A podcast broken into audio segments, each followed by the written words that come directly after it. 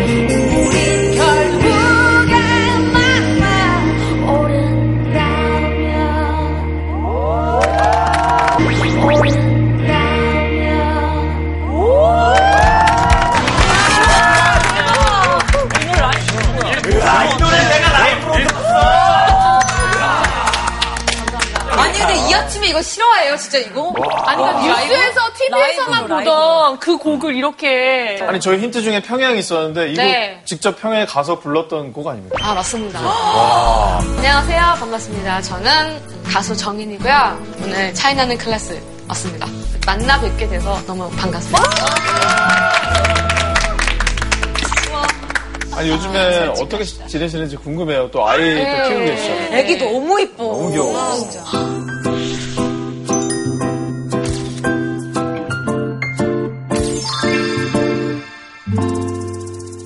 감사해요. 요새 그냥 애기 키우고 이제 슬슬 좀 노래하기 시작해가지고 조정치 씨는 잘 지내시죠? 예, 조정치 씨는 제가 이제 활동을 하- 시작해서 집에서 애를 보고 있어요.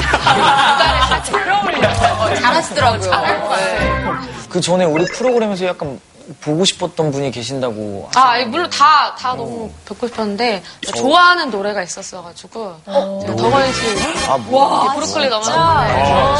지금 뮤지션으로서. 바지가 너무, 바지가 너무 짧잖아요. 이렇게 관계에 대해 좀 쿨하시네요. 아니, 어떤 곡을 제일 좋아하세요? 저, 아니, 사랑한다는 말로도 위로가 되지 않는 그거 되게 좋아했어가지고. 맞아. 브로콜리가 진짜 명곡이 많아요. 저희 같이 노래방 한번 가서 아, 진짜요? 부르는 거 한번 노래방에서 자기 노래 부르시더라고요. 저는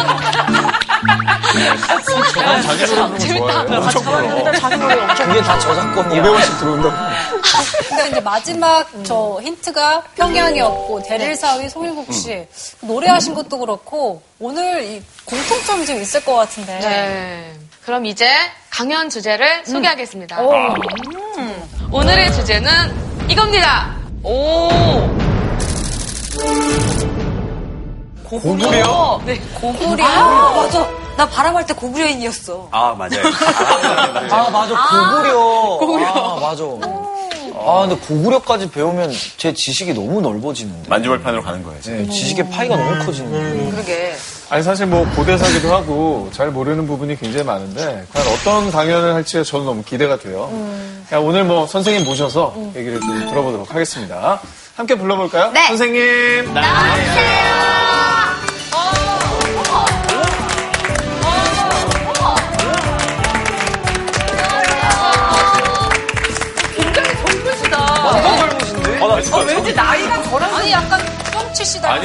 비슷한 연배 아닌가? 상진형보다 상진형보다 어려 보이는데? 아, 형이. 지금 형들. 아니, 근데 고대사라 그래서 좀 약간 나이 지긋한 얘기를 기대했는데 네. 굉장히 젊은 선생님이 들어오셨어요. 아, 예, 감사합니다. 고대사 공부하고 있는 기경량이라고 합니다.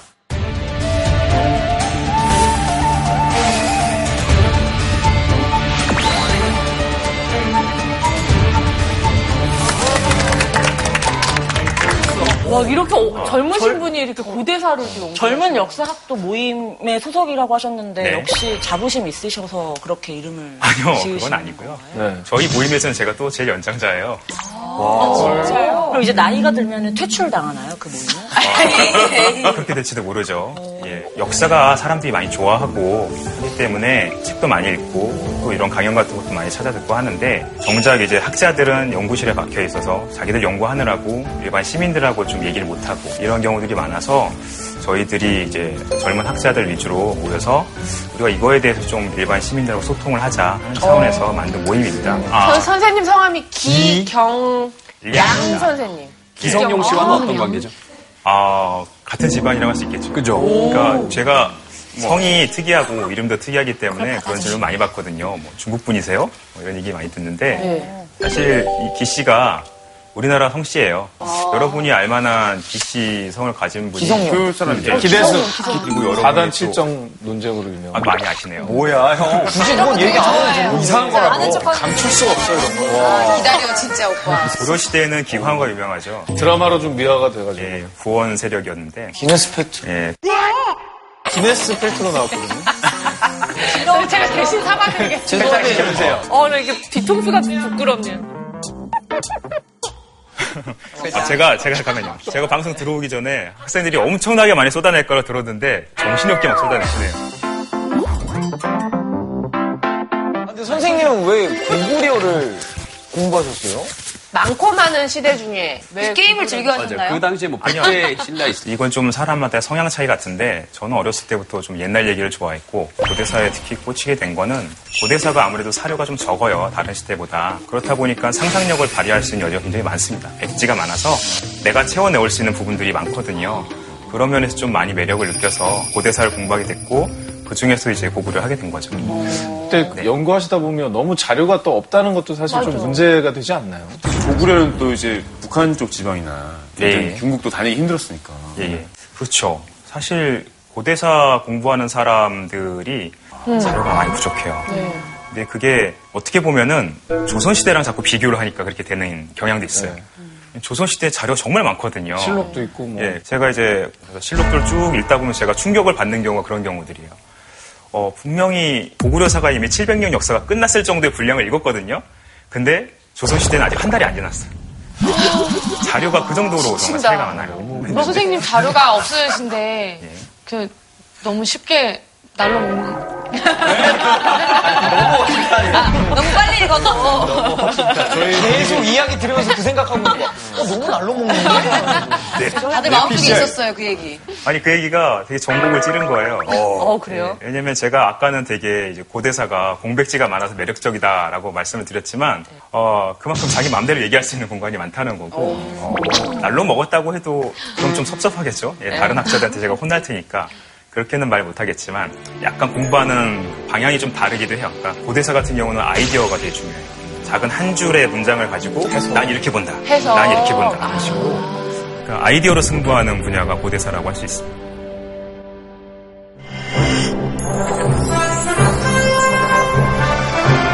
어, 그 인디아나 존스 노래가 나오네요.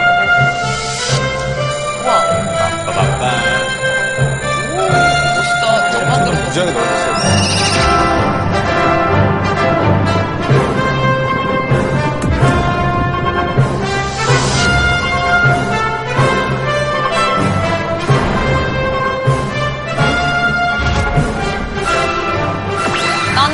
떠나볼까요?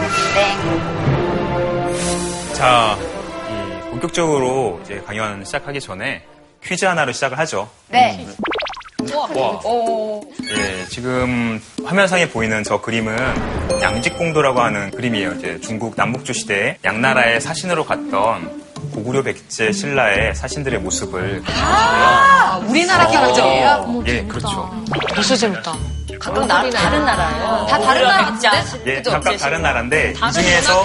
누가 고구려 사시니까 한번 맞춰보는 거죠. 키 제일 큰 사람이요. 등, 등이 펴져 있는 사람. 오른쪽. 나머지는 굽혀져 있는데 왜 고구려 키 제일 큰 사람이요. 등이 펴져 있는 사람. 오른쪽. 나머지는 굽혀져 있는데 왜 고구려 사신만 씨가 제일 먼저 손을 들었는데.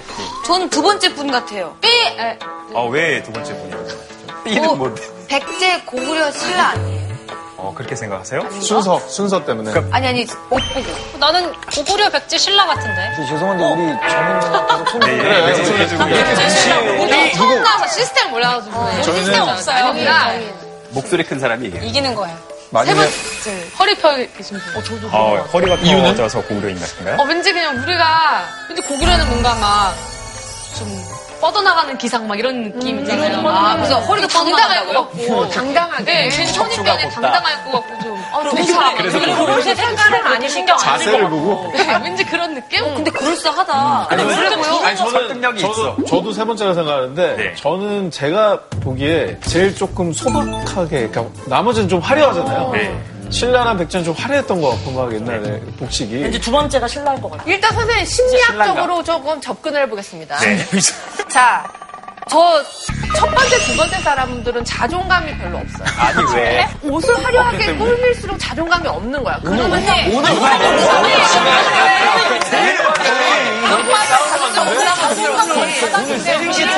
이 마지막 세 번째는 옷은 소박하고 남루하지만 이 허리를 핀 모습이 그 자존감이 높은 거죠. 자기를 화려하게 치장하지 않으면서도 기상이 있는 거예요. 답을 알려주시죠. 내가 화양이었다네요. 네, 정답 알려드리겠습니다. 어, 이 중에 고구려 사람은 가운데 있는 사람. 뭐가 맞잖아. 저 캐릭터였어. 무슨 말도 안 되는 허리를 피고 씨가 정확하게 맞췄는데요. 백제, 고구려, 신라. 어 떻게 알았어요? 네. 게임을 많이 하면 이렇게 돼요. 선생님, 근데? 가운데가 고구려 사람이라는 거 선생님은 어떻게 아세요? 그게 양지공도 옆에 써져 있어요. 고구려 사신, 백제 사신, 신라 사신이라고 써져 있습니다. 네, 그래서 알 수 있는데요. 옷차림의 차이는 아마 신라 사람은 일단 좀 굉장히 젊은 사람이고 상대적으로 이 시기에는 고구려나 백제에 비해서 중국과의 교류가 굉장히 없었던 시기예요. 신라가 그러니까 좀 약간 토속적인 모습이 좀 오히려 볼수 있고 신라 분들이 화려할 줄 알았어. 아니야 잘생겼어. 약간 핸섬해. 요 가운데 있는 저 고구려 사신의 머리에 보면은 토끼기. 튀어나온 토끼기가 아니라 이게 조우관이라고 해서 어, 새 깃털로 만든 장식이에요. 저 장식들이 굉장히 이제 신분이 좀 높은 사람들은 저 장식들을 거의 반드시 할 정도로 고구려 관련한 그림에서는 저 장식들이 굉장히 많이 남아요.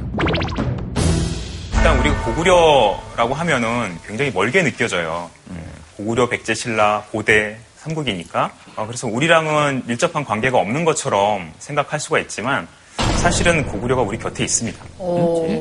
지금 화면상에 보이는 것처럼 코리아라는 우리나라의 영문명. 네네. 그러면 사람들이 생각하는 건 태조 왕건이 세운 고려를 생각하잖아요. 네. 고구려. 네. 어, 그거랑만 관계된 거라고 생각하는데 사실은 고려라는 명칭은 고구려의 또 다른 이름이기도 했어요. 이제 충주 고구려비에 나와 있는 것인데요. 근데 거기 보면 고려 태왕이 이 신라 매금, 뭐 신라 왕을 말하는 거예요. 신라 왕을 만나러 이 지역에 방문한 내용이 있어서 고려 태왕이라고 돼 있죠. 고구려인데 고려라고 돼 있고요. 이 비석뿐만 아니라 중국의 역사서들 보면은 고구려를 고려라고 어, 칭하는 그런 표시들이 많이 나와요. 그래서 고구려가 고려라는 부풀을 병용하거나 혹은 이제 바꿔서 사용하거나 했던 걸로 생각이 되고 태조 왕건이 세운 고려도 사실 이 고구려가 썼던 고려라는 호칭을 이어 계승했다고 볼 수 있는 거죠. 예, 그렇게 보면 우리가 사용하는 영문 표기인 이 코리아는 고구려하고도 관련돼 있다고 볼 수 있는 것이죠. 자, 여러분 어, 고구려 하면 여러분이 연상하는 이미지들이 있을 거예요. 어떤 게 연상됩니까? 말잘 활. 탄다. 말을 잘 탄다. 사냥 잘 잘한다. 사냥을 잘하고 활 잘 쏘고 기상이 막 높고, 어. 왠지 그 세계를 제패할 것 같은 느낌. 많은 사람들이 이제 고구려 하면 생각하는 게 이- 말씀하신 것처럼 드넓은 만주벌판에서 수천 개의 기병이 막 다그닥 다그닥 다그닥 달리는 거죠. 흙먼지가 막 일어나고 석양을 지고 있고 석양이 이런 광경. 예. 이게 이제 고구려에 대한 이미지인데 사실 고구려라는 나라가 처음에 만들어질 때는 정말 산골짜기에서 만들어진 뭐야? 나라입니다. 고구려가 어, 세워진 곳은 이제 졸본이라는 곳이에요. 지금 중국의 요령성 환희현이라는 곳이 과거 고구려의 졸본이었던 곳이라고 지금은 학계에서 다 보고 있습니다. 근데 여기 지형 한번 보세요. 어때요? 진짜 골짜기네요. 예, 다 산이에요. 매립돼 있는 말을 할 수가 분위기인데요? 굉장히 산지가 많고 그 산 사이에 있는 이 계곡에 약간씩의 평야들이 있는 거죠. 그런 곳에서 건국이 된 나라가 고구려입니다. 이곳에서 고구려가 나라를 세웠다는 건 관계토항비에 나와 있어요. 우리가 이제 고구려의 시절 주몽이라고 알고 있잖아요. 네. 근데 그 주몽을 고구려 때는 추모라고 표기를 하기도 했어요. 그 관계토항비를 보면 이렇게 돼 있죠. 옛날 시조 추모왕께서 기업을 만드셨도다. 북부여에서 오셨으며 천재의 아들이요. 어머니는 하배에게 따님이시다. 비류곡 홀본 서쪽 산 위에 성을 쌓고 도읍을 세우셨다. 어? 저 홀본이 졸본인가요? 그렇죠. 이 홀본이 곧 졸본입니다. 어, 여러분들이 고구려 건국신화는 다들 한번 들어서 아실 거예요. 자, 해모수라는 사람이 있습니다. 어, 본인이 주장하기로는 천재의 아들이라고 하는 이 해모수가 하늘에서 내려와서 하백의 딸인 유하하고 이제 연애를 하게 되죠. 둘 사이에서 이제 알이 태어나죠. 이제 유하 부인이 알을 낳게 되는데. 알을 낳아요? 아, 그렇지, 뭐, 아래서 나오는. 네, 거기까지 다릅니다. 했습니다. 네, 뭐. 예, 그 와중에 이 언니 신화 싫어해. 난 리얼리티가 좋아. 이 알에서 알을 깨고 이제 주몽이 태어났다는 것이고요. 이 주몽이 점점 자라면서 신변의 위협을 느끼기도 해서 부여를 탈출해서 비류곡 홀본에는 산 위에 성을 쌓고 거기서 나라를 세웠다고 하는 것이죠. 아, 선생님. 예.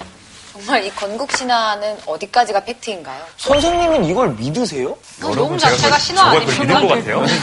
어, 여러분 혹시 곰한테 마늘하고 쑥을 먹이면 얘가 사람이 된다고 믿으세요? 안 믿으시잖아요. 아니, 그러니까 이 몰라. 모르지. 조선의 이 건국 자체가 일단 이 문자 그대로 믿을 수는 없는 것이고요. 다만 어느 정도의 사실성을 찾아낼 것인가를 고민하는 게 이제 역사학자들의 몫이죠. 예를 들어서 이 주몽 신화 같은 경우는 뭐 아래서 태어났다느니 혹은 뭐 하늘의 자식인 뭐 해모스의 아들이라는 이런 얘기들은 어렵지만 주몽이 뭔가 이 졸본 지역과는 다른 타지에서 온 외래 집단의 가능성이 있다. 이 정도 설명들을 학계에서 일반적으로 하는 얘기들이고요. 자, 여하튼 이 주몽이 어, 나라를 세운 곳이 졸본인데 그 졸본이라는 곳에 어떻게 생겼는지를 좀 보자는 거죠.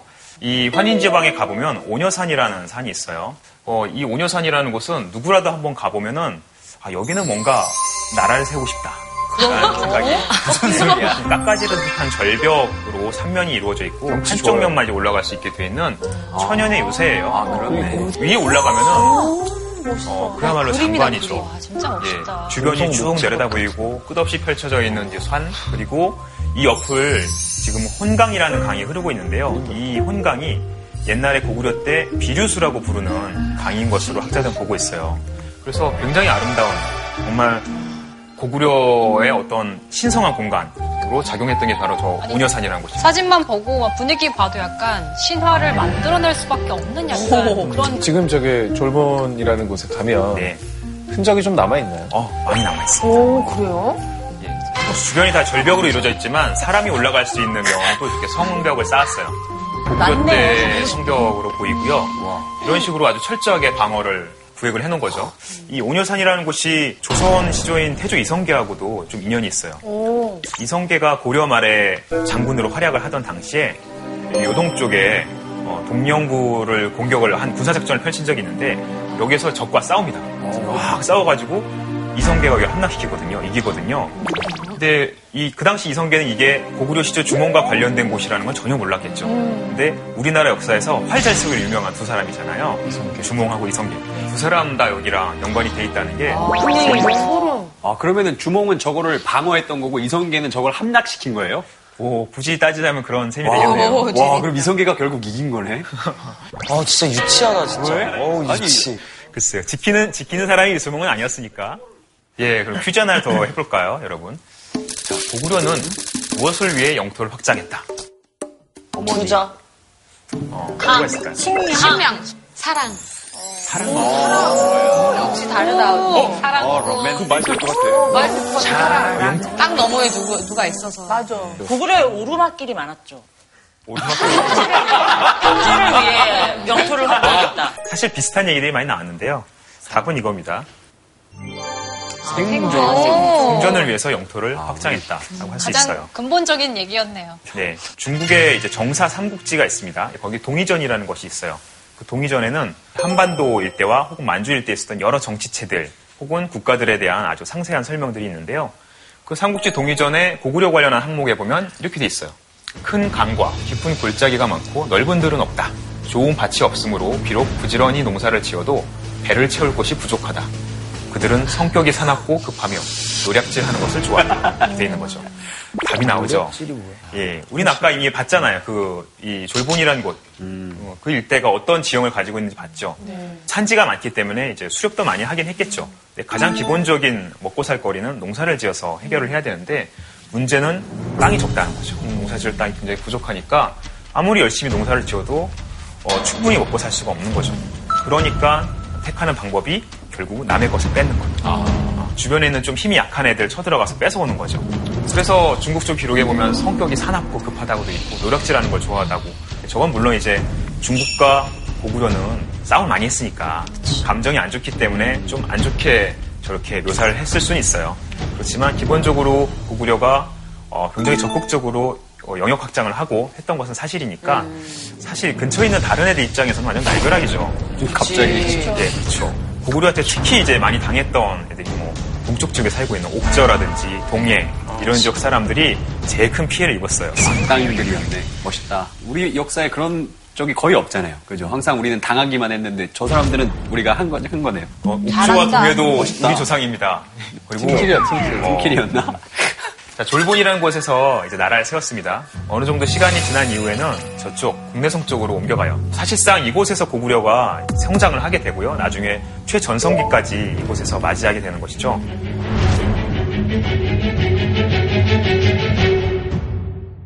이후에 뭐 장수왕대까지 거기는 계속 고구려의 수도로서 기능을 했으니까요. 점점 주변 국도를 점령해 가면서 덩치를 키워나가게 되는데요. 그러다가 굉장히 큰 시련을 만나게 되는 것이 이제 고구건왕 때입니다. 어, 고구건왕 때에 이르면은 고구려가 이제 전쟁에서 상당히 좀 실패를 많이 겪어요. 주변국들이 또 굉장히 만만치가 않았어요. 예, 서쪽에는 중국의 어, 전현이라고 하는 선비적이 세운 나라가 있었는데 그 나라하고 충돌을 하게 되고요. 남쪽에서는 이제 백제가 막 치고 올라오는 거죠.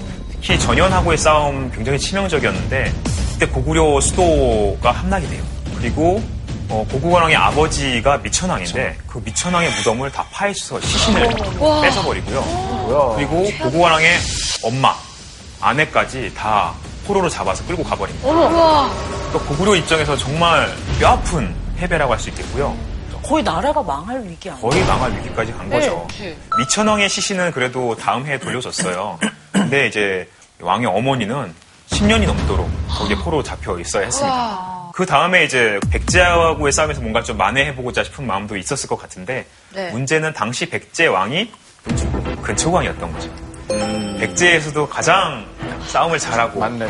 중흥기를 이끌었던 왕이 바로 상대였기 때문에 좀 대주눈이 안 좋았다고 할 수 있겠어요. 급기야는 백제군이 북쪽으로 쭉 쳐들어와서 평양 지역을 침공하는 걸 막겠다고 고공왕이 직접 나가서 싸우다가 화살을 맞고 죽죠. 아니. 예, 유시를 맞고 죽었다고 하는데 유시라는 거는 전투 중에 누구를 노리고 쏜 건 아닌데 막 화살이 빗발치는 가운데 탁 맞게 된 거죠. 운 나쁘게 그걸 맞아서 왕이 전투 중에 사망하는 굉장히 흔치 않은 너무 치명적이다. 그렇죠. 고구려 입장에서는 굉장히 어, 아픈 그런 경험을 하게 된 것이고요. 고구공왕이 저렇게 사망한 가운데 이제 왕위에 오르게 된 사람이 소수림왕입니다. 소수림왕도 많이 유명한 왕이죠. 굉장히 힘든 시기에 왕이 올랐어요. 그러니까 이 난국을 수습해야 되는 책임이 소수림왕의 어깨 위에 얹혀지게 된 것이죠. 이 소수림왕대에 생각하면 여러분이 대표적인 게 뭐가 있을까요? 불교. 예, 불교. 불교를 수입한 것, 또 율령. 율령. 와, 율령 반포.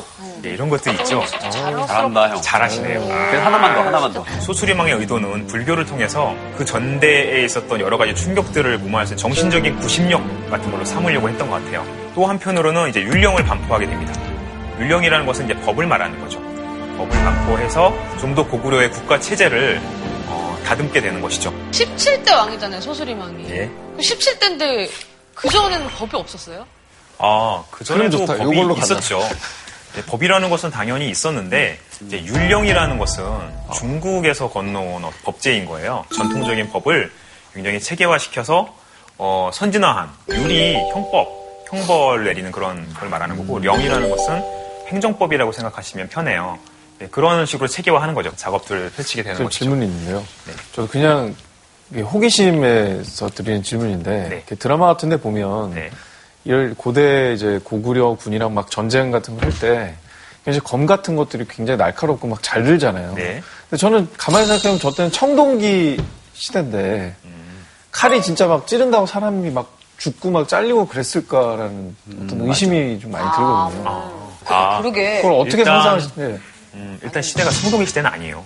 이미 철기 시대로 들어간 지 한참 됐죠. 되었죠. 일반적으로 어, 그랬어? 어, 우리나라에서 4세기쯤 아니었어? 4세기쯤? 기원전 4세기쯤이죠. 아, 기원전 4세기. 그러니까 이미 철기 시작된 지도 한 800년 가까이. 아, 이거 봐도 별거 없네. 아니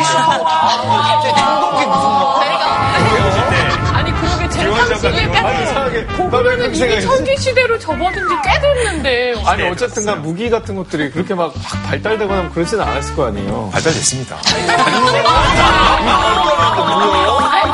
뭐야, 옛날에 무시했나, 내가? 무기는 충분히 발달됐고요. 지식이 끊어졌다. 중국이 삼국시대 위나라하고 전쟁을 벌인 적이 있어요. 고구려 동천왕대 얘기인데 대략 3세기 중반쯤입니다. 너무 괴롭다. 그때 이제 고구려군이 중국의 위나라군하고 싸울 때 어, 철기를 동원했다는 얘기가 나요. 말에게까지 갑옷을 철갑옷을 입혀서 싸운 거죠. 와, 그런 그게 이미 3세기 때 기록이 나오니까 말까지 입었는데. 이라고 와. 차라리 성기 시대였냐? 힘들고 훨씬 낫어. 어쨌든 이 소수리망은 굉장히 좀 과소평가된 면이 있다고 생각이 돼요. 왜냐면 그 뒤에 이제 등장하는 왕들이 워낙에 더 유명하고 고구려 전성기를 이끈 왕들이어서 상대적으로 대단한 왕이다 이런 느낌까지는 안 받는데 실제로는 이 소수리망이 행했던 이런 많은 개혁 조치들이 이후 고구려가 국력을 기르는데 결정적인 역할을 한 것이기 때문에 이 소수리망은 굉장히 조명을 받아야 되는 왕이죠. 그리고 이 소수리망에 사망한 이후에 광개토왕이 왕이 오르게 되죠. 광개토왕은 즉위 이후부터 아주 활발한 정복 활동을 펼쳐요. 이름만 보더라도 예, 광개토 대왕이잖아요. 그렇죠? 어, 땅을 널리 개척을 한 거죠. 고구려 왕들의 이름을 보면은 어, 나름대로 규칙성이 있어요. 그래서 원래 그 이전 시기에는 어떻게 이름을 붙였냐면 여러분이 알고 있는 고구려 왕 누가 있어요? 동천왕이라든지 뭐 이런 왕들 있잖아요. 미천왕. 뭐 미천왕도 있고 그게 그 왕이 죽고 나서 무덤을 쓴 그 장지의 이름을 가지고 이름 붙인 거예요. 그러니까 동천왕은 동쪽 그 하천 동천에 묻혔기 때문에 동천왕이고 중천왕은 중천에 묻혀서 미천왕은 미천에 묻혀서 고국원왕은 고국원에 묻혔기 때문에 이런 식으로 이름을 붙이는 거죠. 근데 광개토왕 하면 장지가 아니잖아요. 이 사람은 업적을 가지고 왕호로 붙인 거예요. 그러니까 이 광개토왕은 고구려인들에게도 굉장히 특별한 사람으로 인식되었던 거예요. 그래서 광개토왕은 즉위 초부터 아주 활발하게 정복 활동을 펼쳐서 백제에 쳐들어가서 성들을 빼앗고 서쪽으로는 이제 후연하고 막 싸웁니다. 나중에 요동 지방을 완전히 뺏어서 고구려 영역으로 이제 삼게 되는. 그리고 또 신라를 침범한 왜구들이 있어요. 어, 신라에서 보훈 요청을 하는데 거기에 또 군대 5만을 보내서 신라에 쳐들어온 외적들을 다 물리치고 근데 선생님, 광개토 대왕이 그렇게 영토를 넓히고 군사적으로도 이렇게 막강해질 수 있었던 네. 비결이 뭐라고 생각하세요? 소수명대 내지를 잘 다진 게 있고 그러니까 또 한편으로는 소수림왕 때 시스템을 잘 만들어 놓은 그렇죠. 거예요? 전체적인 어떤 군사 동원이라든지 이런 거에 대한 시스템을 잘 갖춰놔서 역량을 키워놓은 거죠. 그리고 거기에 더해서 광개토왕 개인이 가지고 있는 능력도 역시 우리가 무시할 수 없겠죠. 전술력 이런 게 좋았던 거예요. 그런 것들의. 능력이 뛰어났던 것 같아요. 일단 지금까지 남은 기록을 보면 광개토왕이 전쟁을 벌여서 실패를 하는 사례가 거의 없어요. 약간 손해를 본 케이스라면 어떤 케이스냐면 참 대단하다. 신라를 침범한 이 외적과 싸우려고 고구려 주력 부대를 남쪽으로 이동시킨 사이에 후연히 고구려 변경을 침범해서 성을 좀 뺏긴 적이 있어요. 근데 그건 주력 군대가 지금 남쪽으로 내려가 있는 상태였기 때문에 뺏긴 거고 나중에 다시 되찾죠. 그러니까 제대로 전쟁을 하면 광개토왕은 사실상 실패를 겪은 게 거의 없는 정말 싸움을 잘했던. 어 근데 광개토왕이 이제 싸움을 잘한 왕으로만 기억이 되고 있는데 내치도 중- 충분히 훌륭한 왕이었던 것 같아요. 네. 백성들 인터뷰 같은 게 남아 있는지. 인터뷰가 남아 있진 않죠. 그러니까 그 내용이. 광개토왕비에 이렇게 돼 있어요.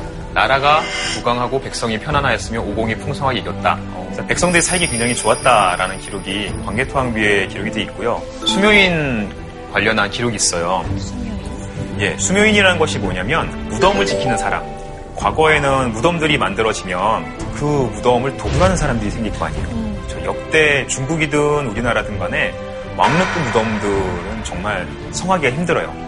그래서 이 고구려 당대에 이미 그 무덤을 지키는 사람들을 제도적으로 만들었어요. 근데 그 내용을 보면 뭔가 좀 제도상에 문제가 있었던 것 같은데 관계통항이 그걸 개선하는 작업을 해요.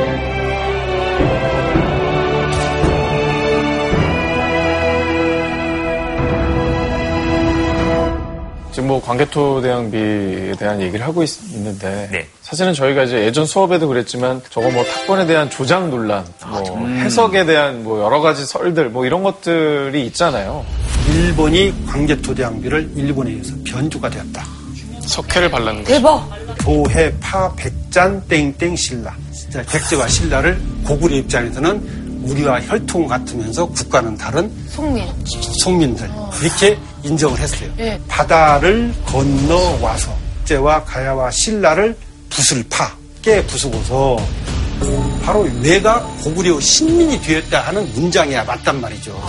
성민과 신민의 관계를 가지고 따져보면 원래의 문장은 조공을 했다는 문장인데 애들이 도해 바, 바다를 건너와서 깨부쉈다고 바꾼 거다. 아, 저게 조작될 거구나. 예, 저도 예전에 그 방송을 봤어요. 네. 예, 봤는데 그 저는 사실 동의하지 않는 입장이에요. 또 예, 그 도해파. 그렇죠. 그 부분인데 네. 이건 이 견해 차이가 될 수 있겠습니다만 이제 십여 년에 왜가 바다를 건너와서 어, 백제와 신라를 깨트려서 신하로 삼았다, 신민으로 삼았다는 그 문장 자체를 한국 사람들 좀 불편해하는 거잖아요. 그런데 그 문장이 쓰여진 배경을 이해할 필요가 있다는 게 요즘에 학계에서 일반적인 견해예요. 배경이 뭐냐면 고구려 사람들은 대체 이 문장을 왜 새겼을까? 맞아, 왕의 빈데. 그쵸? 네. 이게 고구려의 비고 관계통항의 비이면 우리한테 유리한 내용이 적혀 있어야 되는데 근데 거기에 또 나름대로의 또 깊은 뜻이 있었던 거죠. 뭐냐면 예. 일단 첫 번째로 고구려인들도 거짓말을 할 수 있다는 걸 우리가 이해해야 돼요. 그쵸? 고구려인들도 그냥 정직한 사람들이 아니에요. 자기들한테 유리하게 얘기를 해야 돼요. 그렇죠. 그 앞에 문장을 한번 생각해 보세요. 기억나시는지 모르겠지만 백제와 신라는 옛부터 우리의 속민이었다라는 문장이 그 앞에 있어요. 맞아요. 근데 이거는 아무도 이의를 제기하잖아요. 그냥 그야말로 한중일이 다 통일돼 있고, 예, 그, 그 문장 자체는 누구나 인정하거든요. 근데 문제는 이 문장이 거짓말이라는 거죠. 어? 백제와 신라가 언제부터 고구려의 속민이었어요? 그렇지 않거든요. 아까 우리 얘기했잖아요. 고구려 고국원왕 때 백제랑 싸워가지고 심지어 왕이 전사하고 어. 고구려는 백제랑 원수지간이에요. 네. 속민이 아니거든요. 근데 그냥 속민이라고 하는 거죠. 이 백제를 칭할 때 광개토왕 비해서 보면 백잔이라고 표시를 해요. 백제라고 안 부르고 이 잔혹할 잔자거든요. 그러니까 이미 고구려는 백제를 정말 정말 싫어하는 거예요. 그러니까 백잔이라고 부를 정도로. 그리고 자기네 원래 굿이 속민이었다고 일단 거짓말을 때리고 보는 거죠. 그 다음에 이제 외가 건너와서 백제와 신라를 어, 정복해서 자기네 부하로 삼았다. 그래서 우리 광개토왕께서 그걸 정벌한 거야. 외라는 존재를 실제보다 실제 이상으로 과장하는 거죠. 막 과장시켜서 강한 존재로 만들어야지 광개토왕의 무훈이 더 빛나는 거예요. 그렇잖아요. 그게 이제 서사가 만들어지는 거죠. 어떤 영화든지 드라마든지 적이 강해야지 나의 활약상에서 빛나는 거기 때문에 그런 고구려인들의 욕망이 광개토왕비에 투영되었다. 이게 요즘 학계에서 많이 이야기되는 제 귀도 만두피인가 봐요. 이말 들으니까 또. 그러니까 저도 것 같아요. 워낙 귀가 얇아서 이 선생님 얘기 들으면 이 선생님 말씀이 맞고 저 선생님 말씀 들으면 저 선생님 말씀이 맞고 저, 두 분이서 썰전에 이 나오는 말씀 두분 들으니까 한번 또. 모셔, 그 밤샘 토론 한번 모시죠. 다들 이제 고구려의 무덤이 적석총이라는 건 들어본 적이 있으실 거예요. 그렇죠? 돌을 쌓아서 만든 무덤이 적석총입니다. 초반에는 이렇게 좀 그냥 돌무더기, 돌을 그냥 쌓아올린 형태의 무덤으로 시작됐어요. 시간이 지나면서 점점 이제 형체를 갖춰 나가게 되는데 여러분이 알고 있는 아마 적석총의 대표적인 형태가 바로 저걸 거예요. 약간 피라미드 생각도 나는. 저 아즈테카 어, 문명의 약간. 혹시 어, 여러분 금자탑이라는 게 뭔지 아시는 분 있어요? 이 무덤을 이제 장군총이라고 하는데 이 장군총이 동양의 금자탑이다라는 식으로 이제 표현이 되기도 해요. 청동기 오상진 씨가 네, 얘기해 준 탑이 뭔지. 저건 언제적이에요? 저게 언제적인가요? 저기 이제 한자로 치면은 그 금자 모양으로 생겼다 그래서 금자탑 피라미드 아닙니까? 아, 맞아요. 이 금자탑이라는 게 사람들이 많이 들어본 단어예요. 정작 그게 무슨 뜻인지는 많이들 모르죠. 네. 그래서 금자탑이 뭐 금치를 한 탑인가? 좋은 거란 뜻인가? 이렇게들 많이 생각하는데 오. 말씀하신 것처럼 한자로 이제 쇠금자 형태를 띈 탑이다. 그래서 피라미드를 이제 한자로 이제 금자탑이라고 표현하기도 해요. 자, 그러면 어쨌든 이 동방의 금자탑, 이 적석총 누구 무덤일까요? 왠지 장수왕 같습니다. 오, 장수왕 같아요. 왜요? 명사니까. 제가 왜냐면 제일 전성기 때니까 남아있는 큰 무덤의 주인이 아니었을까. 소수림왕 부인. 왜 또 소설이랑 부인입니까? 부인이요. 부인? 소수림왕이 왠지 부인을 많이 안 짰을 것 같아요. 하지만 로맨틱해. 하지만 하는 거야, 하지만. 뭐 여러 가지 생각해 볼 수 있겠는데 이 무덤의 주인에 대해서는 약간 설이 다르긴 해요. 왜냐면 여긴 누구 무덤 이렇게 써 있는 게 아니기 때문에 학자들이 이제 추정을 해볼 수밖에 없어요. 장수왕 무덤으로 보는 사람들도 있고, 네. 예, 이걸 광개토왕 무덤으로 보는 사람들도 있습니다. 오. 예, 확인이 안 돼요. 땅 밑에 유골 없어요? 적석총 같은 경우에는 보세요. 저기 가운데 구멍 같은 게 보이죠? 네. 다 7층짜리인데요. 5층에 해당하는 곳에 거기 석실이 있어요. 아이고. 오히려 적석총의 특이한 점은 이 무덤은 보통 땅을 파고 안에다가 네. 지하에다 묻는 거라고 생각을 하잖아요. 네. 저런 계단식 적석총은 시신을 안치하는 곳이 저 공중에 떠 있는 거죠. 어떤 도굴꾼에겐 딱 좋네요, 도굴하기. 그렇죠. 아. 이게 도굴이 굉장히 취약해요. 저게 그냥 손만 넣으면은. 유골도 도구를 해요. 유골은 도굴이 되지 않지만 이제 썩어 없어지죠. 2차장을 염두에 둔 거예요. 왜냐면 부부가 부부가 백년 해로를 하자 같이 죽어요 뭐 이럴 수 있지만 실제로 같이 죽진 않잖아요. 한 사람이 먼저 죽으면 여기 안에 일단 집어넣어요. 무덤 안에 안치를 하는데 나중에 배우자가 남편이든 아내든 뒤에 죽은 사람이 있으면 문을 열고 그 옆에다가 묻어주는 거죠. 아, 나중에 돌아가시는 분에게는 모델하우스 같은. 셈일까요? 예, 석실부는 사실은 2차장을 염두에 둔 거예요. 다시 열긴, 여는 것을 염두에 두고 만든 거라서 그래서 도굴에 취약한 거예요. 너무. 저거, 저거 보니까 어떻게 좀 공감이 되나요? 저기, 정희 씨도. 네. 저- 아, 뭔가 같이. 저, 저 형태가. 묻히고 싶다, 예. 그렇죠. 아무래도. 영혼이 없는. 이런 질문을 하는 게. 그런 얘기 같이 하- 하자, 하거든요. 한 날 한씩 죽자. 그런 로망. 그럼 안 된다. 한 날 한씩 죽으면 사고다. 이러면서. 진짜, 진짜 그런 얘기를 나눠봤어요. 네, 그렇죠. 죽어서까지 같이 있고, 뭐 좋죠. 예. 그렇죠. 영혼이 어디 노래 부를 때는 감정이. 풍부한데. 처음에 얘기했던 거 죽으면서까지 뭐 이렇게 같이 붙어 있어. 처음에 얘기했던 걸 일단 다시 이어서 말씀드리자면 저 무덤의 주인이 누구인가의 문제죠. 보고. 저게 광개토왕의 무덤인가 장수왕의 무덤인가 네. 라는 거죠. 선생님이 보시기엔 어떠세요? 저는 저 무덤을 광개토왕 무덤으로 보는 입장이에요. 왜냐면 5세기 초에 만들어진 무덤으로 분석이 돼요. 근데 광개토왕이 5세기 초에 죽었어요. 장수왕은 그보다 훨씬 뒤에 죽었죠. 5세기 말에 죽었죠. 물론 이제 장수왕의 무덤이라고 보는 사람은 무덤을 미리 만들었다라고 보기도 해요. 왜냐면 중국의 이제 황제들 보면 그런 경우도 많거든요. 자기가 즉위하자마자 무덤부터 만드는 거예요. 그거 왜 그러면 오히려 무덤을 만들면 더 오래 산다. 이걸 수룽 제도라고 해요. 무덤을 만들어 놓고 나중에 죽으면 거기 들어가는 거야. 이런 식의 제도가 중국에도 있기 때문에 내가 살아있을 때 만들어야 좀더 멋있게 만들 수내 거니까. 있어서. 네. 맞아. 내 거는 내가 만든다. 미리 준비해 놓으면 보통 그게 잘 안 닥쳐요. 해서 수룽일 경우에는 장수왕의 무덤일 수도 있겠지만 우리가 한번 생각해 보자고요. 장수왕대 우리가 이 평양으로 이사를 가잖아요. 거기서 수십 년을 살거든요. 굳이 수십 년 지난 다음에 옛날 헌집 와서 묻힐까? 그건 좀 의문이 들죠. 이 무덤이 그리고 또 하나의 특징이 어, 집안 지역에서 만들어진 고구려 왕릉들 중에서 제일 뒷시기의 거예요. 가장 뒷시기의 거기 때문에 이거는 결국 집안 지역에서 묻힌 가장 마지막 왕의 무덤일 가능성이 높아요. 그래서 저는 이거를 광개토왕 무덤이라고 보고요. 선생님, 그럼 고구려 왕 중에 누구의 왕릉이다라고 정확하게 남아있는 게 없어요? 다 추정이에요. 어머.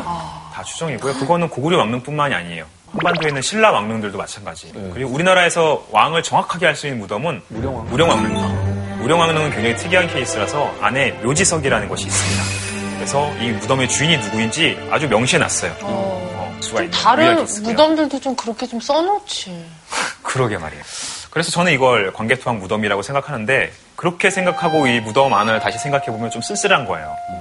그 대단한 광개토왕이 어, 그렇게 정복 활동을 펼치고 그 유명한 광개토왕의 무덤인데 결국은 도굴이 돼서 안에는 어, 시신 한 조가 남아있지 않은 형태가 된 셈이죠. 네, 그러면 우리가 무덤 얘기를 시작했으니까 무덤의 안 얘기를 좀 한번 하도록 하죠. 와. 어, 무덤 안쪽에 석실 안에 이 벽화들을 아주 화려하게 그렸습니다. 세 번째 사람 왜 이렇게 저기 작은 거예요? 쌍꺼풀 선생님 계신데 저기. 또 다르고. 장독 쓰고 있고 막. 무용통이라는 어, 무덤 안에 그려져 있는 접객도예요. 손님을 맞이하는 그 그림인데요. 이거 보시면서 그러면은 뭔가 좀 느껴지는 거 한 번씩 얘기해 보실까요? 뭐 흥이 있는 거 저건 같아요. 특이하다 이런 거. 왼쪽 두 분은 손님 같아요. 하인을 되게 작게 표현함으로써 그 높은 사람들을 더 높게 표현하고자 하는 그런 대칭 효과? 아, 저분 뒤에 계신 거 아니에요? 낮게 그리고. 원근법 아니야? 원근법에 뒤에서 그냥 1인 1상. 그렇죠. 호텔인가요? 1인 1상. 1인 1상. 탕수육은 쌓아놓고 저렇게 동동을. 근데 오른쪽에 계신 분 머리에 못 쓰신 거예요, 이거? 내가 보니까 주방장인데 맨 왼쪽 분이 음식을 해서 셰프가 나눠주고 이제 손님들이 먹고 아, 셰프 모자 쓰신 거예요? 냉부예요, 냉부예요? 접객도인데 아까 말씀하신 것처럼 왼쪽에 있는 두 사람이 손님이 맞는 것 같아요. 어, 그리고 머리 스타일 보면은 머리가 굉장히 짧아요. 네. 그래서 아마 승려일 것으로 추정이 돼요. 아, 그리고 아까 홍진경 씨가 굉장히 정확하게 말씀해 주셨어요. 크기. 크기가 높은 신분의 사람들은 크게 그리고 좀 낮은 신분에 중요하지 않다고 생각하는 이 허드레이한 사람은 작게 그린 것이죠. 서양에도 있는 기법이에요. 하여튼 그런 부분도 있고요. 또 하나는 어, 저 사람들이 지금 어떻게 앉아 있죠? 입식. 예, 의자에 앉아 있죠. 우와. 예, 그러니까 입식 문화를 하고 있다는 걸 알 수 있어요. 우리 사극을 보면, 뭐, 조선시대나 뭐 이런 사극을 보면은 방바닥에 그냥 앉아 있잖아요. 맞아요. 그리고 상 차려놓고 이렇게. 그게 전근대엔 당연히 방바닥에 앉는 그런 좌식 생활을 했을 거라고 생각할 수 있는데, 보시다시피 고구려인들의 벽화에 보면 입식 생활을 하고 있는 걸 알 수 있어요.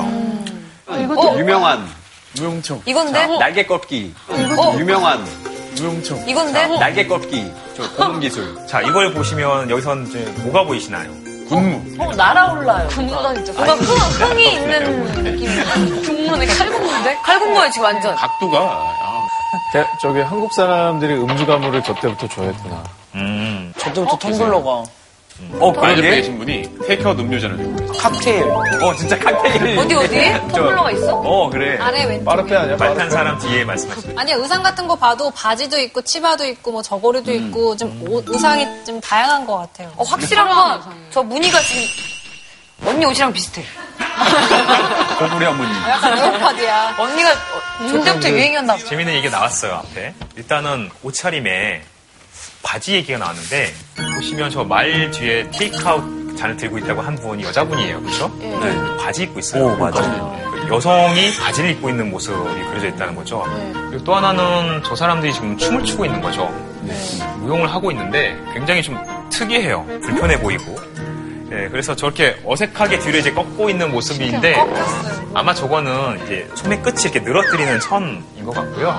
그걸 이제 팔을 이렇게 돌리는 형태가 아닐까? 이렇게 저는 근데 유행이잖아, 팔 긴. 꺾이는 데서 손이 끝나고 그 위에 소매가 더 긴 거. 예. 아, 그러니까 이해가 되네. 당신들은 나중에 어. 조사가 팔이 길었구나. 지난 20년 동안의 호기심이 풀렸네. 이걸 그린 사람은 그 역동적인 춤의 모습을 아마 묘사를 하고 싶었던 것 같아요. 선생님? 그런데 벽화, 저런 벽화는 어디에, 벽- 어떤 벽에 붙어 있는 겁니까? 벽에 게 아니라 벽에 직접 그리는 거죠. 벽 직접 그리는 거예요? 그 무덤의 벽이 방이니까 천정에도 그리고 사면에도 다 그려요. 초기의 고구려 벽화는 저런 생활 풍속도가 많습니다. 그러니까 죽은 뒤의 삶도 지금 이승에서의 삶과 비슷하다.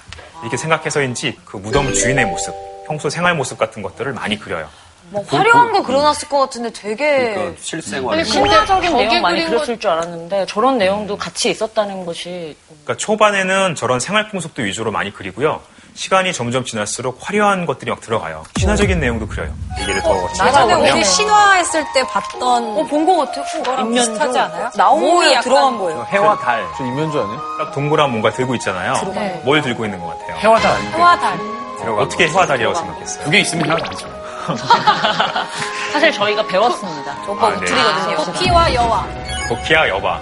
저 중국의 신화에 나오는 존재들이죠. 네. 왼쪽은 이제 하얀색 원안에 뭔가 거무스름한 게 있고 오른쪽은 약간 그거보다 빨간색 테두리 같은 게 보이는데 또 역시 거무스름한 게 있어요. 삼조고랑 두꺼비 아닙니까? 삼조고랑 두꺼비 이것도 배웠나 보죠? 그건 저희 다 알고 있어요. 아 예 그래요. 이건 기본 상식 아닌가요? 예. 왼쪽, 왼쪽은 달인 것 같고 오른쪽은 해인 것 같습니다. 이거는 누가 보더라도 중국 신화에 등장하는 고피 여와의 이미지를 차용한 거라고 볼 수 있겠죠.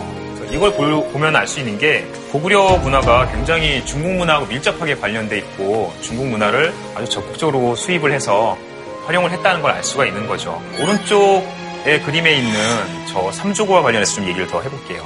다른 고구려의 무덤 벽화에도 삼조고는 굉장히 많이 남아요. 금동으로 만드는 장식품에도 삼조고가 묘사되어 있는 경우들이 많아요. 그러니까 고구려가 만들어낸 디자인 중에 삼조고 디자인이 상당히 많죠. 근데 저거 일본 축구 엠블렘 아니에요? 그렇죠. 오른쪽에 있는 건 일본 국가대표 축구팀의 엠블럼이에요. 일본 국가대표팀은 가슴에 저걸 붙이고 있죠. 저걸 보면 이제 또 한국 사람들 중에선 기분 나빠하시는 분들이 있어요. 네. 아니 삼조고는 고구려의 상징인데 왜 맘대로 저렇게 일본 어, 축구 국가대표팀 엠블럼을 쓰느냐 이렇게 화를 낼 수도 있겠지만 그렇게 볼 일은 아닌 거죠. 왜냐하면 삼조고는 애초에 중국 신화에서 등장하는 거잖아요.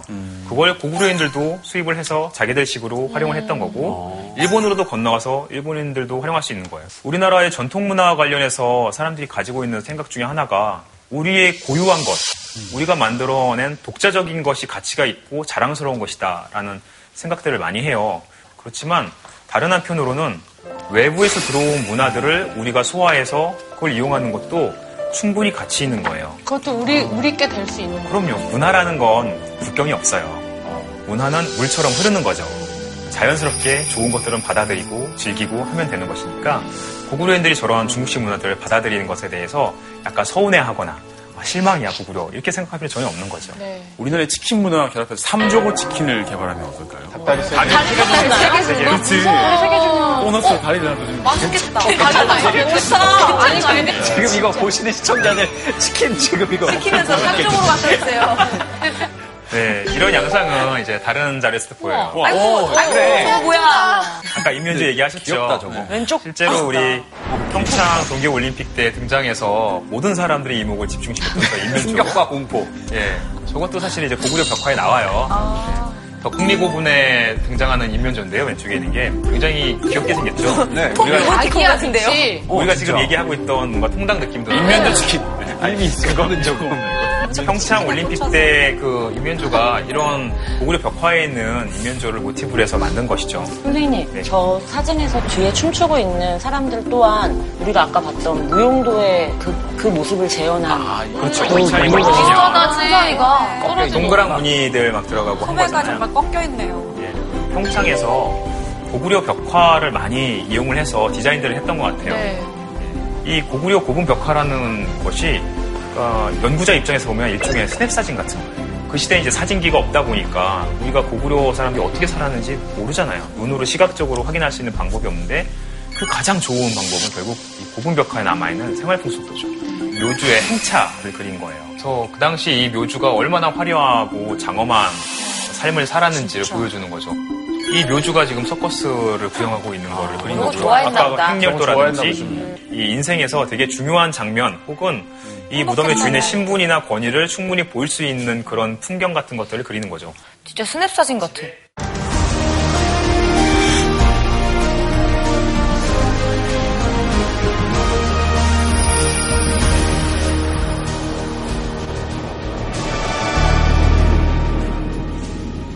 장수왕 때 427년에 국내선이 평양으로 이동을 하게 되는데 왜 장수왕은 평양으로 이동을 했을까요? 수도를 왜 옮겼을까요?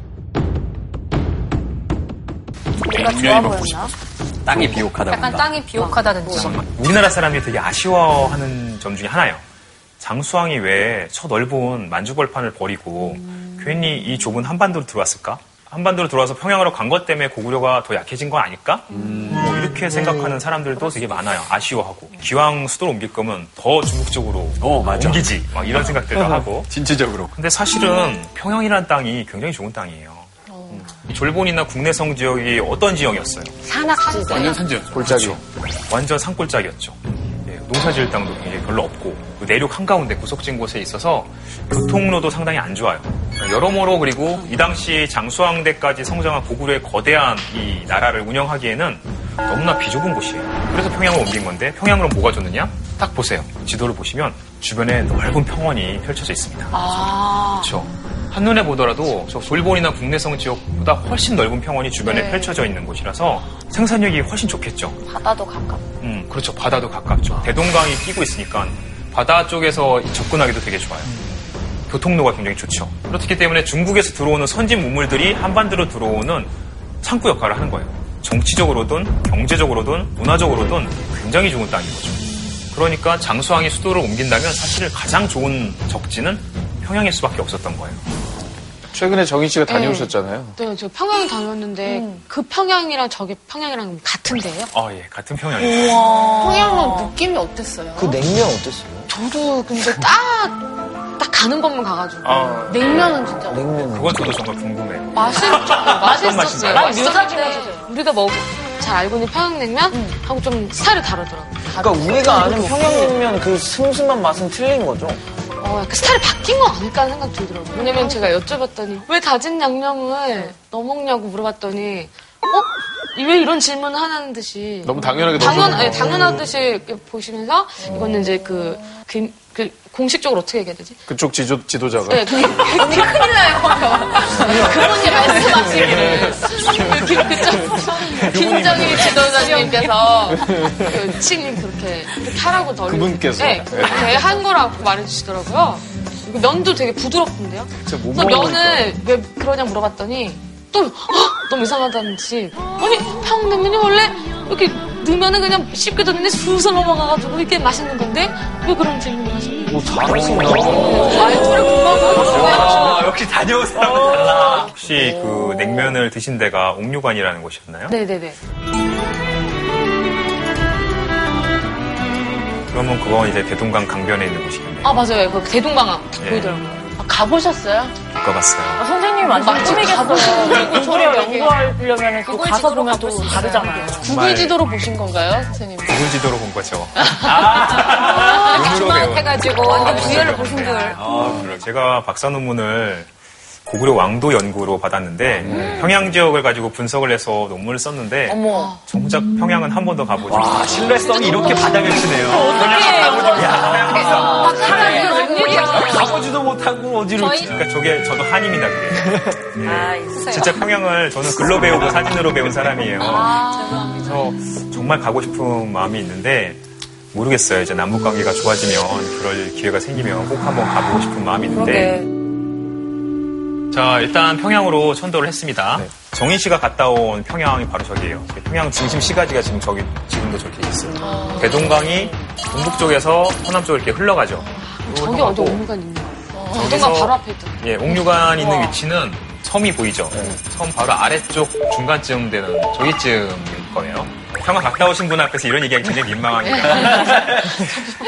자, 고구려가 만든 성벽의 흔적은 굉장히 늦은 시기까지 확인이 돼요. 이거는 조선 후기에 그린 평양성의 이제 병풍도인데요. 이 여기서 이제 눈여겨 보일 수 있는 물이 제 아래쪽 외성이라고 하거든요. 때려 보면 이런 모습이 보여요. 지금 마치 바둑판처럼 격자형의 구획이 지금 나 있는 게 보이시죠? 네. 근데 저게 사실은 고구려 때의 흔적인데 반듯반듯하게 길을 내고 또 그 길과 길 사이에 그 공간에는 집들이 들어서는 형태로 고구려의 중심 도시가 만들어졌던 거예요. 네, 보시면 지금도 그게 남아 있어요.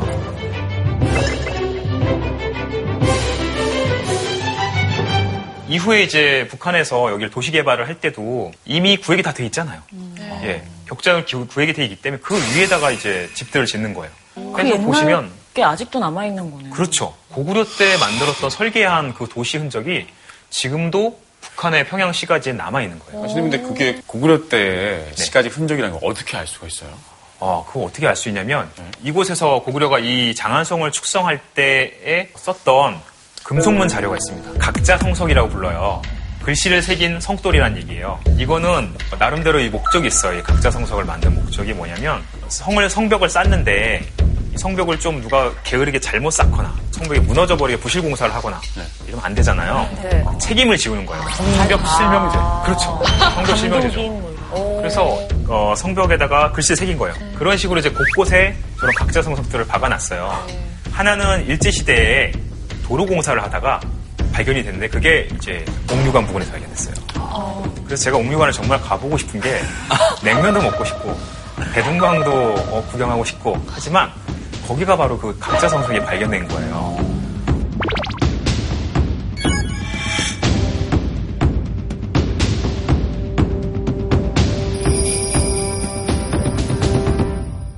그리고 이거는 을밀대라고 하는 장대예요. 예. 냉면 푸는데 저 뻥안 치고 오늘 끝나고 을밀대 먹어야겠다 생각하고 있었는데 저기 딱 나오네요. 그랬어요?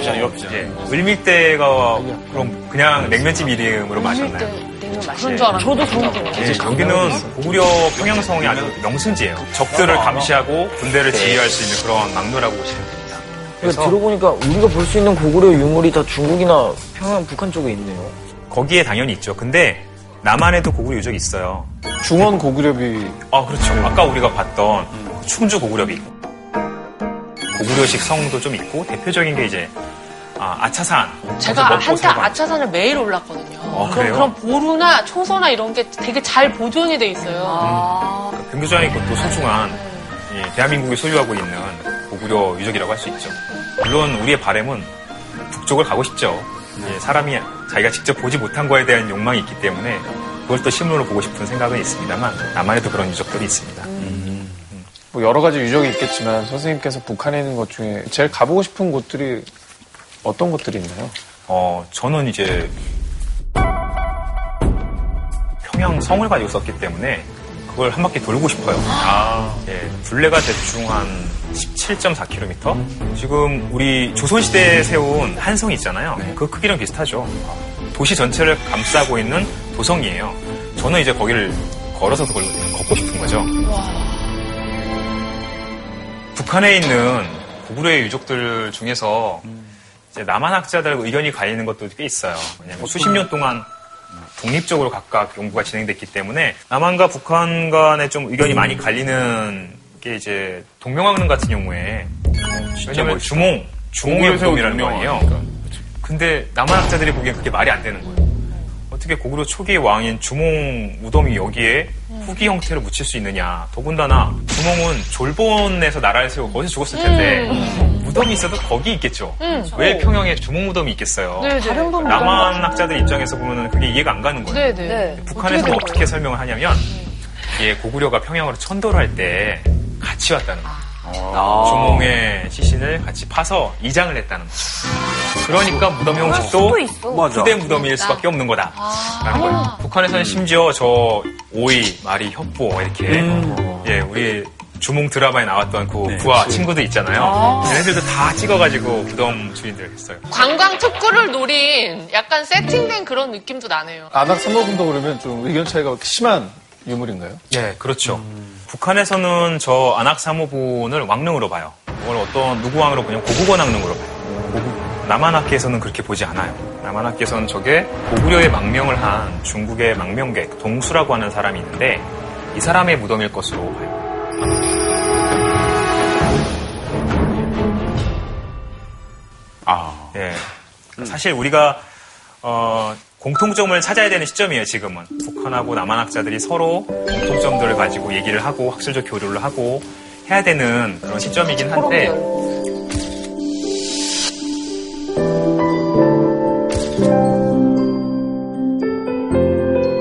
북한은요, 선생님, 네. 이런 유물들, 유적지들이 잘 보존되어 있는 편인가요?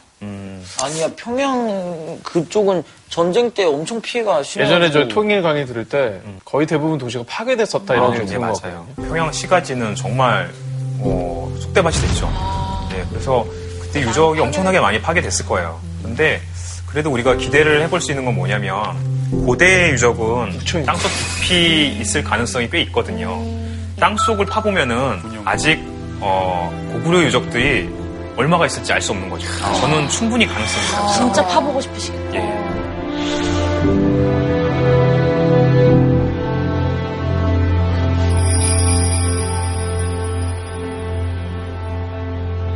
역사에는 가정이 없지만 네. 고구려사에서 좀 가장 아쉽다고 생각되는 대목이 어떤 부분이세요? 많은 사람들이 이제 의문을 갖는 게 고구려 전성기 지도를 보면은 거의 다 마치 한반도 영역 거의 전체를 차지한 것 같고 백제와 신라도 밑으로 많이 찌그러져 있는 상태니까 금방 통일하겠네? 어, 근데 왜 통일 안 했지? 아, 그때 통일했으면 우리나라 땅도 넓어지고 좋은데. 이런 아쉬움을 표하는 분들이 많아요. 그렇지만 고구려가 백제와 신라를 통일하는 건 그렇게 쉬운 문제는 아니었던 것 같아요. 백제와 신라도 지금 절박해요. 예, 이 사람들도 역량을 다 해서 막는 거예요. 고구려가 백제를 공격하면 신라가 가서 도와주고 신라를 공격하면 백제가 가서 도와주고 긴밀하게 연락을 하면서 방어선을 구축합니다. 고구려가 아무리 싸움을 잘해도 사실 고구려의 상대는 남쪽의 백제 신라만이 아니라 서쪽에 또 중국 계통의 나라들하고도 대치하고 있고 하기 때문에 무작정 이쪽으로 밀어붙이는 것도 쉽진 않았을 일이고 또 하나는 당시 고구려 사람의 입장에서는 굳이 통일을 해야 되나? 라는 생각을 안 했을 수도 있어요. 그 당시는 지금처럼 민족의식이 아주 긴밀하게 묶여 있었던 시대는 아니기 때문에 저는 아쉽다고 생각하는 부분은 없어요. 예. 또 민족, 우리가 생각하는 어떤 한민족이라는 관념에 대해서도 좀 생각해 보게 되는 부분이 있는 것 같아요. 되게 좋은 말씀이세요. 이 사람마다 역사를 공부하는 이유에 대해서는 다른 이유를 댈수 있을 것 같아요. 이 사람마다 역사를 공부하는 이유에 대해서는 다른 이유를 댈수 있을 것 같아요. 여행 다닐 때 그런 분들 있어요. 나는 이 여행을 가면서 뭔가를 꼭 얻어올 것이야. 어떤 교훈을 얻어올 것이야. 뭐 그것도 하나의 여행의 방법이겠지만 그거 말고 그냥 술틀 털고 편한 마음으로 즐겁게 주변을 관람하고 자신이 평소 느끼지 못했던 낯선 것들을 보고 이러는 것도 좋은 여행 방법이잖아요. 그러니까 저는 역사 연구도 마찬가지 생각해요. 역사라는 것이 결국 현재의 문제를 해결하기 위해서 과거의 사례들을 우리가 바라보는 것이다. 거기서 힌트를 얻고 하는 것이다라는 생각들을 많이 하잖아요. 기본적으로 저도 맞는 생각이라고 해요. 어, 그런데 또 한편으로는 이제 이런 걱정이 있어요. 자꾸 현재의 문제를 해결하기 위한 수단으로서 역사를 바라보다 보면은 이게 오용되는 경우들도 있어요. 과거를 통해서 현재를 정당화시키려고 하는 모습들도 있는 거죠.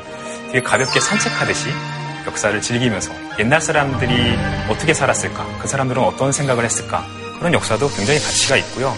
그 과정 속에서 자연스럽게 여러 가지 이제 생각이 확장되는 것들이 있을 거예요. 그런 것들은 또 고스란히 자기가 가지고. 네, 선생님 뭐 오늘 좋은 강연 정말 감사드리고요. 특별히 오늘 함께 해주신 우리 네. 정희 씨는 수업 어떻게 들으셨는지 아, 궁금하네요. 사실 그 고구려 역사에 대해서 얘기한다 그래서 어, 좀 어렵지 않을까? 힘들지 않을까? 그러니까 약간 이런 생각도 했는데 재밌네요. 어떤 상상력을 자극하고 오늘 수업이 진짜 다시 네, 맨발처럼 맞아요. 술술 넘어갔나요? 아니면 쫄깃했나요? 어땠나요? 아 오늘 저는 개인적으로. 쫄깃했던 것 같아요. 네, 그리고 또 먹고 싶 고 어. 그런 나가자마자 찾아보고 싶고 관련 서적도 읽어보고 싶고 네, 다. 네, 고생하셨습니다. 오늘 고맙습니다.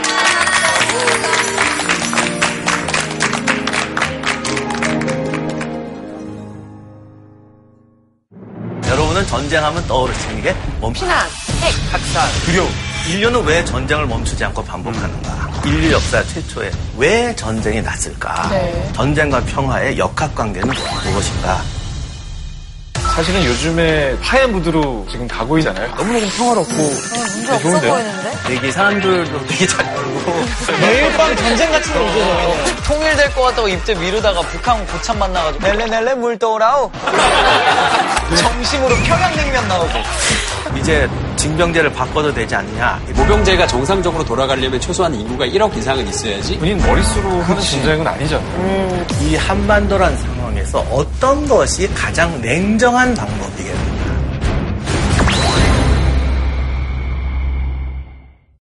JTBC